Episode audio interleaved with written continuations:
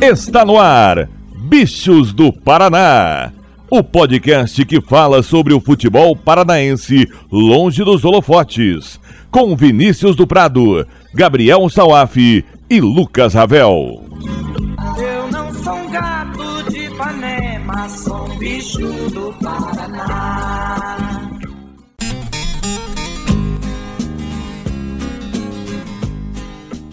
Alô, gurizada, tudo beleza? Eu sou o Vinícius do Prado e chegamos à edição 49 do podcast Bichos do Paraná.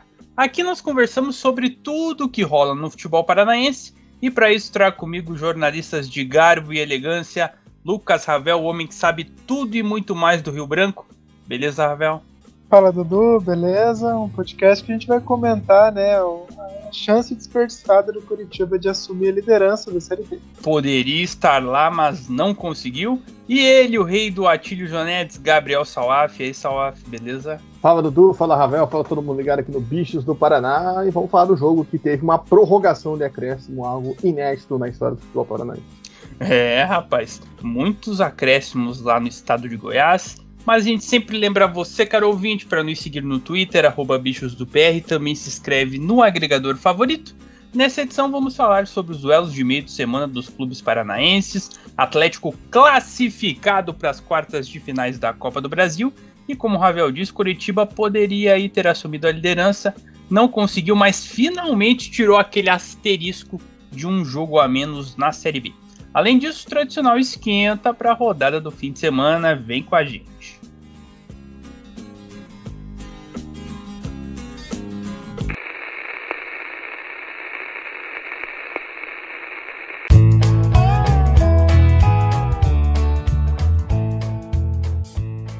Vamos começar falando de Copa do Brasil. O Atlético superou o Charagoianiense nas oitavas de finais. Christian e Renato Kaiser fizeram os gols paranaenses, enquanto Zé Roberto e João Paulo marcaram para, para o Dragão.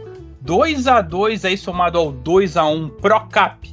No jogo de ida garantiu a vaga e como a gente falava, meu nobre dinâmico Gabriel Salaf, é, o time não poderia sentar em cima da vantagem construída em Curitiba e cumpriu bem esse papel, conseguindo o empate que era o que precisava para passar de fase. Exato, aquilo que o Antônio Oliveira chegou a comentar na semana passada se concretizou. Eu não vi um Atlético jogando pelo empate, né, propriamente dizendo, né, em nenhum momento o Atlético foi para cima, apesar de ter sofrido ali uma pressão Atlético Goianiense, que precisava do resultado, é um time com qualidade, não dá para negar isso. Né? O Barroca tem uma boa dirigência da equipe, foi para cima, conseguiu ficar com a bola, conseguiu trabalhar e conseguiu chegar no gol, né? Por mais que não tivesse grandes chances, na primeira oportunidade foi fatal numa baita, numa bola pro Nicão com o Christian. É algo que o Antônio Oliveira gosta de frisar em algumas coletivas, o Paulo Autori também já falou, que o Atlético é uma equipe que nem sempre que domina o jogo com a bola, de chegar, de conseguir martelar todo o tempo, o cara chutando no gol, não. E o Atlético ele foi bem eficaz nesse quesito. No segundo tempo, o Atlético Goianiense veio com força. Logo ali no começo, o Richard fez outro pênalti bobo, né? Ele já tinha feito no final de semana, novamente fez, né? Deu um rapa no jogador do Atlético Goianiense que foi flagrado pelo VAR. E o, o atleta do Atlético ali acabou cometendo pênalti. O Atlético Goianiense empatou e parecia que criar uma atenção, mas não muito depois. O Atlético já conseguiu jogar um balde de água fria, né? Conseguiu ali fazer o segundo gol e parecia que as coisas iam encaminhar bem, né? Teve uma grande atuação do VAR nesse jogo, creio eu. Pênalti para o Atlético Goianiense foi, teve um gol anulado do Atlético ainda na primeira etapa, né, do Nicão, que também foi, na minha visão, bem anulado. Você teve ali todo o acréscimo do VAR, que gerou até uma discussão e para mim foi correto ter esse acréscimo, porque errados são os outros, eu acho que na minha visão a gente brinca aqui, mas errados são os outros árbitros que têm medo de dar acréscimo né? Às vezes o jogo fica parado 10 minutos, o cara dá 5 minutos de acréscimo. Não, tem que dar 10. Parou 10, tem que dar 10, acabou. E, e, ele teve coragem, óbvio, que se saísse ali o terceiro gol do Atlético Goianiense, virar um caos. Porque antes de sair o, o primeiro gol da equipe goiana, o, o, segundo gol, no caso, perdão, o gol do Éder, os times estavam morrendo em campo, parecia que não via a hora que o jogo acabasse, né? E aí sai o gol do Éder e aí dá um pressão. O Thiago Arena tenta ganhar tempo, o Thiago Arena estava bem acabado aí no caso. E aí o Atlético Goianiense até tenta uma pressão final, mas já é tarde. Então foi um jogo que o Atlético conseguiu trabalhar a estratégia, não viu o Atlético sentando na vantagem em momento algum, óbvio que fica um defeito ali, um defeito colar, para se ajustar quanto à partida, porém, vi um Atlético eficiente, o Renato Kaiser voltando a ter confiança, né, que eu acho que isso é mais importante. Eu falei que o gol anulado foi no primeiro tempo, foi no segundo tempo, né, que foi o gol do Kaiser, justamente. E ganhou confiança, né, fez o gol de pênalti, chorou, né, ele que está numa fase ruim, marcou o segundo gol, jogou muito bem, né, foi muito bom, o torcedor Atlético sentir confiança nele, justamente nessa semana que o Atlético traz de volta o Guilherme Bissoli, né, já que tem o Babi lesionado até o final da temporada, então tem esses pontos, acho que deu para dar uma moral pro Atlético, óbvio. Agora, outra fase, quartas de final, ainda vai ter um sorteio, adversários mais complicados, vai continuando a competição. O Atlético vai mostrando que tem potencial para estar onde está. Acho que esse é o ponto positivo, né? Passou por um adversário que é complicado, que vem jogando bons jogos, que tem um treinador que é bom, uma equipe que é bem trabalhada. E o Furacão mostrou sua força, tanto aqui, tanto em Goiânia. Agora, Ravel, essa questão do Kaiser foi muito marcante da gente ver no jogo. A emoção que ele teve ali no gol. Vou até fazer um paralelo lá com a Terra do Sol Nascente, tá rolando as Olimpíadas. E o pessoal bateu muito na tecla da saúde mental dos atletas, com o caso da Simone Biles. E, cara, deu para ver claramente a pressão que o Kaiser estava sentindo até esse jogo.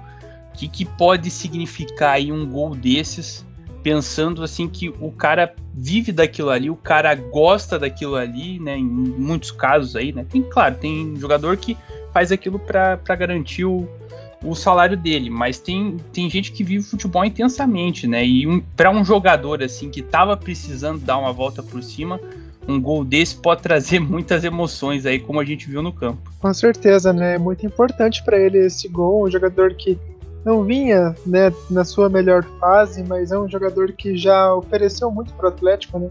Eu lembro do, do, de quando ele chegou, pro, vindo do próprio Atlético Goianiense, né? que o Atlético tinha um problema muito grande ali com, com o atacante, e ele, ele chegou e resolveu esse problema. Né? Foi um jogador muito importante. Conseguiu ali fazer seus gols e tal, e resolveu essa carência que o Atlético tinha no ataque. Nesse ano, aí, claro, não estava numa boa fase, tem a chegada do Babi, que chegou para ocupar o lugar dele. Então, é óbvio que o jogador acaba perdendo um pouco de confiança, acaba tendo ali né, a cabeça um pouco mais conturbada, acaba é, tendo uma queda né, no seu desempenho. E para retornar é difícil, é complicado, né? Demora, leva tempo até o jogador conseguir pegar confiança. E esse gol, por mais que tenha sido de pênalti, né? É, é, muito importante, o atacante vive disso, né? Fazer um gol eleva a moral, eleva a confiança. E também, não só pelo gol, mas também pela boa partida que ele fez, né? É muito importante a gente ver que quando ele fez o gol, parece que saiu um peso tremendo das costas dele, né? Porque vinha sofrendo uma pressão muito grande. E o jogador, quando acaba fazendo algumas partidas que não, não vai muito bem, consegue ter uma sequência um pouco negativa, sabe que a gente, o jogador tem rede social, acaba acompanhando, né, acaba vendo muitos comentários ali que, que, que é mais atrapalham, né, que não, não, não dão aquele apoio, é, que acaba ali mexendo muito com a cabeça, então o jogador vai, vai absorvendo aquilo, vai perdendo toda a confiança que tem, e o jogador, eu acho que para um jogador, tanto a questão física quanto a questão técnica, mas a questão psicológica anda ali lado a lado, né? E se você não consegue ter uma boa sustentação mental ali para fazer um para conseguir desempenhar bem numa partida, você acaba passando por uma má fase, acaba se complicando ainda mais e não conseguindo ter boas atuações. Então acho que esse esse gol aí pode ser um momento, uma virada de chave para o Kaiser, se ele conseguir manter uma sequência, né? Para ele conseguir também tirar todas essas desconfianças que a torcida tem em cima dele é, e que o próprio Atlético tem também, né, de ter trazido outros jogadores ali para fazer uma sombra, caso ele não vá bem. Então acho que esse gol dá muito mais confiança para ele e acho que ele pode e deve usar isso como um ponto de partida para recuperar o bom futebol que ele, que ele apresentou na temporada passada. Porque ele é um jogador que ele é muito dedicado, você vê isso dentro de campo, um cara que tem raça, um cara que briga por todas as bolas mesmo. A bola não estava entrando, né? Ele não estava conseguindo finalizar muito bem, desperdiçava algumas oportunidades, mas eu acho que com um pouco mais de confiança, com uma moral renovada, eu acho que ele tem muito ainda a oferecer ao time do Atlético, principalmente nesse momento em que o Matheus Babi não vai estar disponível por um bom tempo. Eu acho que ele pode sim oferecer bastante para o Atlético novamente. É a hora da virada, hein, Kaiser? Pensamento positivo que você vai conseguir coisas boas aí no time do Atlético E agora o Furacão vai às quartas e conhecerá o adversário nessa sexta-feira, hein, caro ouvinte? A partir das três da tarde, se você nos ouve um pouquinho mais tarde que o, quando sai o programa, então você já sabe o que aconteceu. Mas o sorteio é nessa sexta, três da tarde, na sede da CBF lá no Rio de Janeiro. Agora é hora de falar de Série B.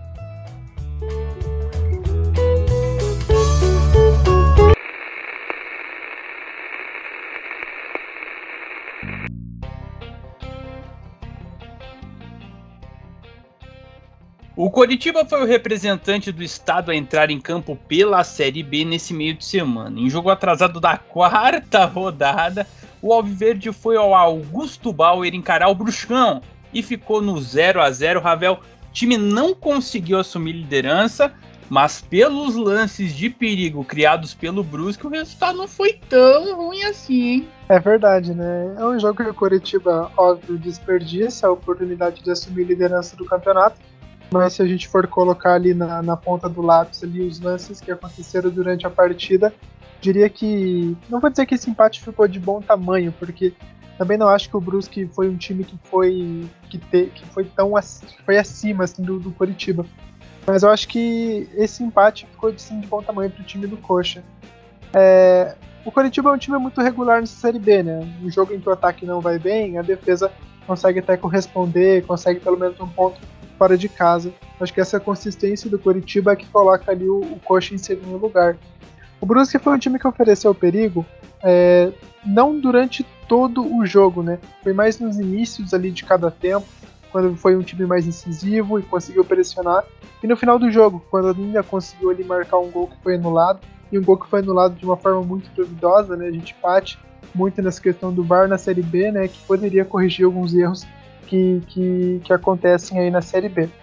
Mas eu não acho assim que. Eu acho que foi muito pouco assim para dizer que o Brusque merecia um resultado diferente também, né? É, o Morínigo na entrevista ele ressaltou que o gramado não ajudou e realmente não estava assim nas melhores condições. Mas eu acho que também tem outro motivo do Coritiba não ter conseguido criar suas jogadas nessa partida. O Coritiba na parte ofensiva foi muito ruim, foi muito mal. Eu acho que isso passa muito pela ausência do Val, já comentei isso em algumas outras é, edições do podcast. Vou bater nessa tecla de novo, ele estava suspenso nessa partida. E o Val ele não tem no elenco do Curitiba um substituto com as mesmas características que ele. E o Val é quem cuida dessa transição, né, do, tanto do, do, do meio para ataque, é quem dá essa consistência ao meio do coxa. E com a entrada do Matheus Salles, o time perde bastante ali no passe, na intensidade, nos chutes de fora da área, né? Defensivamente, o Matheus Salles até compensa, né? Mas já tem o William Farias que faz essa função ali mais defensiva. Então acho que o Matheus Salles durante a partida acaba ficando até meio sem função, porque já tem alguém ali no campo com as mesmas características que a dele, e ele também não consegue fazer a Duval porque não é um jogador com a mesma intensidade que ele.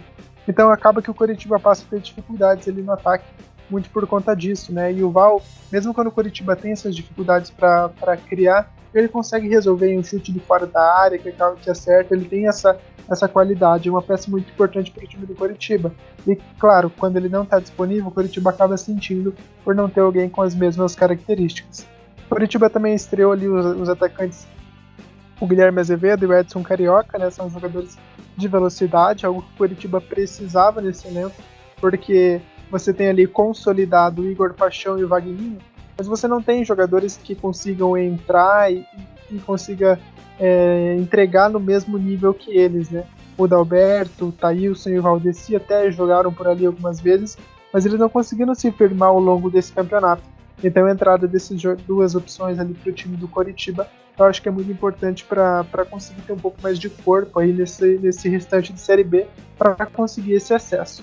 É um ponto que, óbvio, o Coritiba que precisava de uma vitória para assumir liderança, né, tinha essa expectativa, mas é o Curitiba, é, nesse momento importante também, sempre está pontuando, sempre está conseguindo é, conseguir ser regular, né? Conseguir sempre, quando não jogar bem, conseguir tirar pelo menos um pontinho fora de casa. E nesse sentido, acho que foi positivo para o Curitiba seguir nessa busca, não só pela liderança, mas pelo acesso.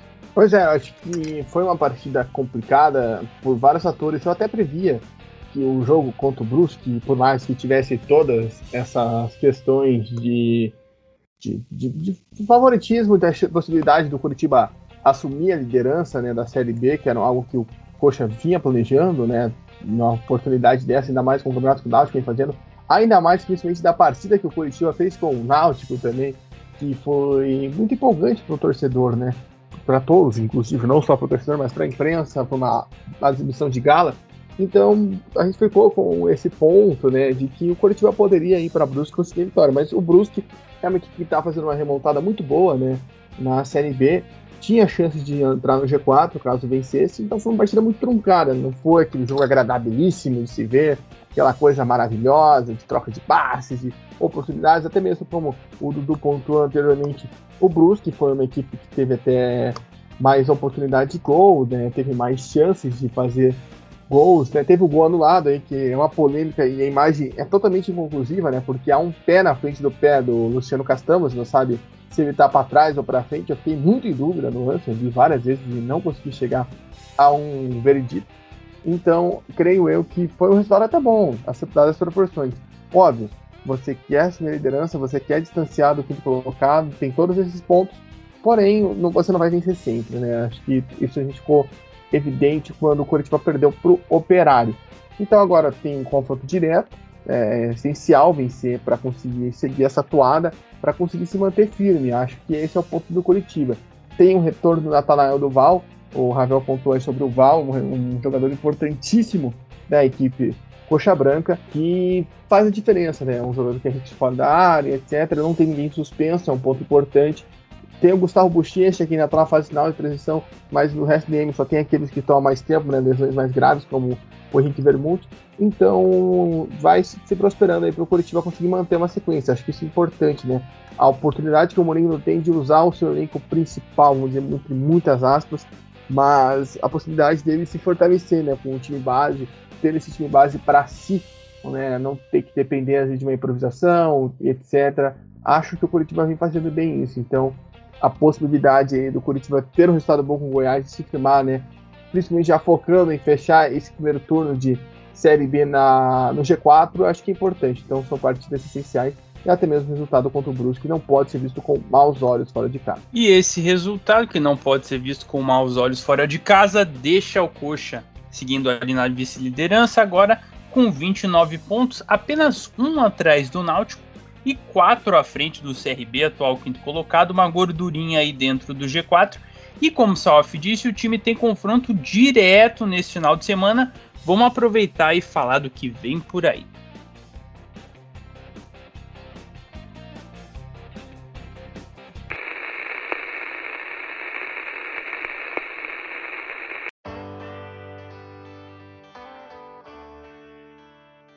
Passando a agenda dos nossos clubes nesse fim de semana, vamos começar com a Série B na sexta-feira, 4 da tarde.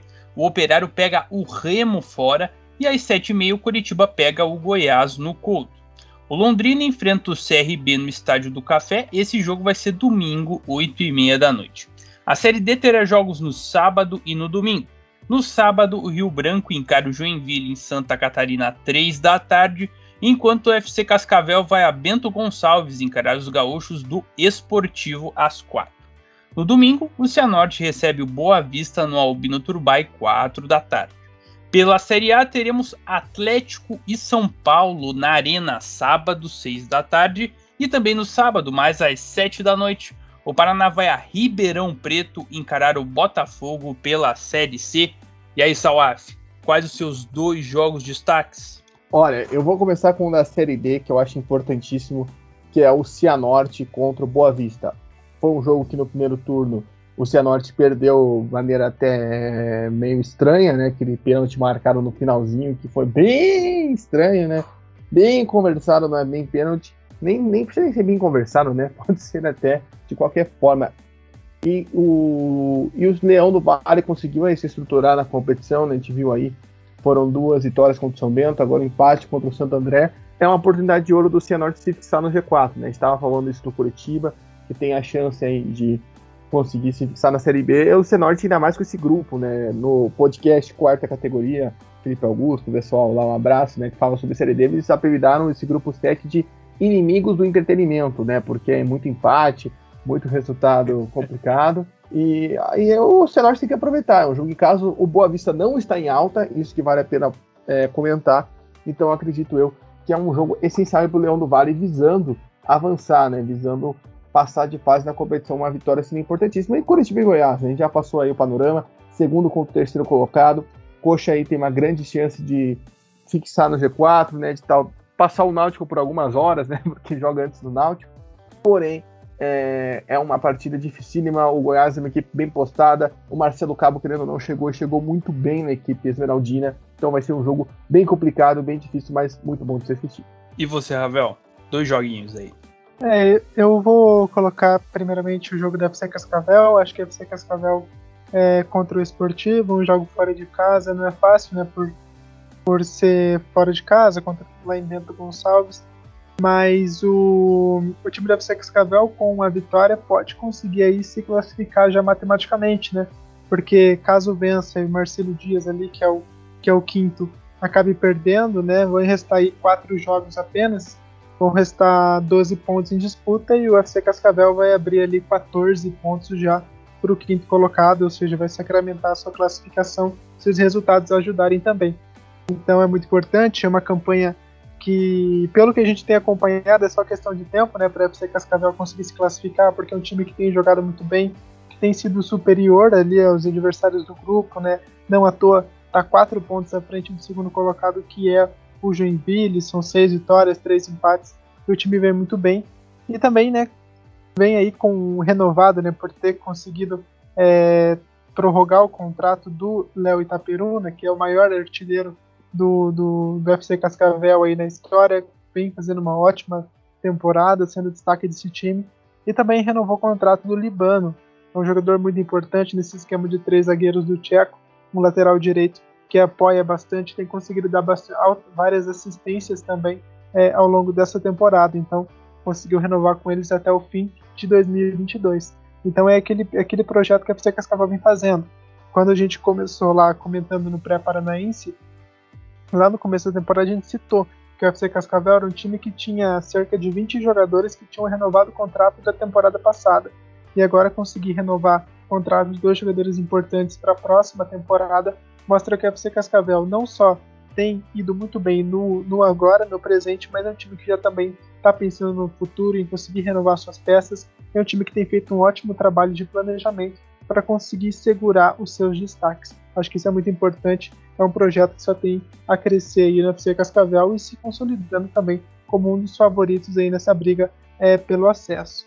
E outro destaque também é o jogo do Paraná, Paraná e Botafogo, né? O, o Paraná não, é, não, convence, não, fez um, ótimo, bom jogo é, na estreia do Silvio Criciúma contra o Ipiranga, mas ainda conseguiu ainda o um empate, né? É, mas é um time que agora está na zona do rebaixamento com esse empate. Já que São José, na última rodada, conseguiu uma vitória, foi para 11 pontos. Então o Paraná vem numa situação complicadíssima e enfrenta um Botafogo que quer entrar dentro do G4. Acabou perdendo a última partida, mas o Criciúma também, né? Então o Botafogo ali tem 16 pontos, o Cris em quinto colocado, o Criciúma tem 17 em quarto. Então o Paraná enfrenta aí um time que está brigando por uma vaga na próxima fase.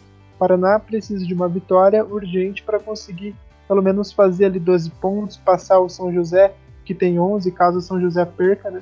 Então é um jogo importantíssimo para o Paraná, porque já estamos aí na décima, chegando à décima primeira rodada já, e o Paraná segue nessa zona de rebaixamento, segue não conseguindo jogar bem, é, e o Silvio Criciúma tem uma tarefa dificílima de fazer com que esse time pontue rapidamente, consiga pelo menos reencontrar ali o caminho das vitórias. É muito complicado, Paraná vem numa situação muito difícil, mas precisa urgente retomar é, o caminho dos pontos e tentar sair dessa zona incômoda.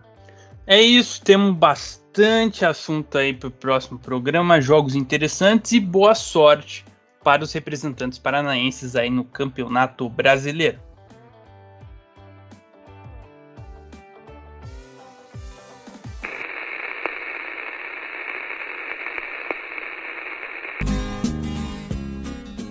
Então é isso, pessoal. Fechamos a edição 49 do Bichos do Paraná. Quero agradecer a você, caro ouvinte, que nos acompanhou até aqui. E vou pedir licença aí para todos, para a gente quebrar um pouquinho o protocolo, porque é, tem momentos que são difíceis, né? A gente às vezes não está preparado assim para dizer as palavras certas, mas alguns momentos acontecem, como diria Zezé de Camargo e Luciano, às vezes o filho vira passarinho e quer voar. E dessa vez que vou abrir espaço então, porque hoje vai ser um programa de, quem sabe, um até breve. É, vai ser um, uma pausa aí do nosso querido Lucas Ravel, que vai trilhar caminhos diferentes aí, mas a gente fica muito contente por, por ver a evolução de um cara que é profissional, de um cara que trabalha aqui toda semana com a gente, tá sempre é, buscando melhorar e ajudar a gente a fazer o programa, e é muito legal quando a gente vê uma pessoa do bem e que trabalha firme para conquistar os objetivos, seguindo forte aí na carreira. Ravel, muito obrigado por essa trajetória e o espaço é teu, Guri. É, valeu Dudu pelas palavras, né? Eu fico muito grato de verdade mesmo. Bom, saio aí para cumprir outros projetos, né? Mas eu fico muito feliz e, sinto muito prazer assim de ter participado, ter feito parte desse projeto do Bichos do Paraná desde o começo, é, desde quando surgiu a ideia. Eu fiquei muito feliz, fiquei muito é, motivado mesmo a participar, né? Porque eu acho muito importante esse projeto que a gente tem feito, né? A gente conseguiu fazer um trabalho muito interessante e eu fico muito feliz de fazer parte, né? A gente conseguiu levar uma análise mais profunda aí sobre os times do nosso estado e acho que o mais importante disso, né, o mais interessante é que sem distinção, acho que isso é muito importante. Por exemplo, sei lá, vou pegar um exemplo de algum time aqui, você tem no Azures, tem várias ideias de jogo, você tem um trabalho sendo feito, é muito importante você levar aí para o nosso ouvinte mais detalhes sobre isso, né? FC Cascavel, que só perdeu um jogo na temporada, é sensacional. A gente ouviu muito pouco sobre isso, né? Então nisso eu acho que o nosso podcast ele tem é, um papel muito importante nisso e eu me sinto muito, muito prazeroso, muito feliz de ter feito parte disso, de ter conseguido levar para o nosso ouvinte é, um pouco mais de conhecimento sobre esses times, um pouco mais das ideias, né? E que, que estão aí, que a gente acaba não ouvindo muito sobre esses times. É muito importante ter gente discutindo, ter gente debatendo sobre o dia a dia é, e reconhecer também quando o trabalho nesses times tem sido bem feito, criticar também quando as coisas não vão bem, né? É, eu, por exemplo, critiquei muito aí o Rio Branco ao longo de todos esses 49 podcasts, né? Alguns ali que eu acabei não participando. Mas essa edição é minha despedida, mas é talvez um até breve, né? Eu vou seguir como ouvinte. Tenho certeza que o projeto tem um futuro brilhante pela frente. Vocês dois são muito competentes mesmo. É, e, e, e, a gente vê né, que, que, que, a pessoa tem o conhecimento, quando a pessoa sabe do, do assunto, só tem a evoluir mesmo e só tem é, a ter um futuro sensacional esse projeto aqui. E eu saibam que eu sinto, fico muito feliz, muito feliz mesmo de, de ter feito parte disso e de ter conseguido também aí ao lado de vocês é, colocar esse projeto, tocar é, esse projeto. Show de bola, garotinho. Sucesso aí. Valeu, Salaf. Até a edição 50. O espaço está aberto aí para você. É, eu queria falar porque você brincou do passarinho que cria asas. É, e e acho que eu e você, Dudu, não sei se você tava nesse jogo, mas o Ravel vai lembrar de quem é esse jogo, mas eu acho que era Santa Quitéria e Trieste, né, Ravel? Eu acho que, é, acho que foi o primeiro, sim. Uhum. E eu tava lá, não sei se o Dudu estava, mas eu lembro que eu tava, que era um piano. Acho que o Dudu não tava, não, porque eu lembro que a Bia tava na foto. É, era você e a, e a Bia. Aham. Uhum. Então a gente fazia do Rico ao Pobre né, do ano, e foi o primeiro jogo do Ravel. É, Ravel chegou lá com 17 anos, o um piazinho do litoral, né, que veio fazer faculdade aqui na capital. E desde sempre se mostrou um cara muito compromissado, é, inteligente, dedicado né, a que faz. É, nunca vou esquecer uma vez que depois no jogo do Paraná ele chegou para mim falou: Cara, assisti o jogo inteiro do lado do Alberto Lemos. Ele me explicou todo o jogo do Andral. Né, na época o Andral ia ser campeão da terceira divisão. E e conhecimento que ele tinha, né? Você via o Ravel fazendo uma pergunta em qualquer coletiva, qualquer entrevista, né? Porque a gente tinha esse contato e o Ravel sempre mantinha o tom, sabia o que estava falando. Acho que isso que era mais legal, mais importante. Se o Bichos do Paraná hoje existe, foi porque eu identifiquei que dava para fazer isso com alguém, tanto com o Dudu, tanto com o Ravel. Ravel sabe disso, ele foi projeto, vamos dizer assim, nasceu da minha cachola. Eu falei pro Ravel, veio a pandemia, passou um ano, eu tirei, eu falei pro Ravel, vamos fazer, e a gente decidiu chamar o Dudu. Foi mais ou menos assim que nasceu o podcast, para quem não sabe. Então é um prazer, é uma satisfação imensa ver os passos que você está dando, Ravel. Né? A gente se sente velho nessas horas já, né? que você ainda é um guri que tinha faculdade, que não podia fazer jogo porque na semana à noite, porque tinha que ir pra faculdade, etc.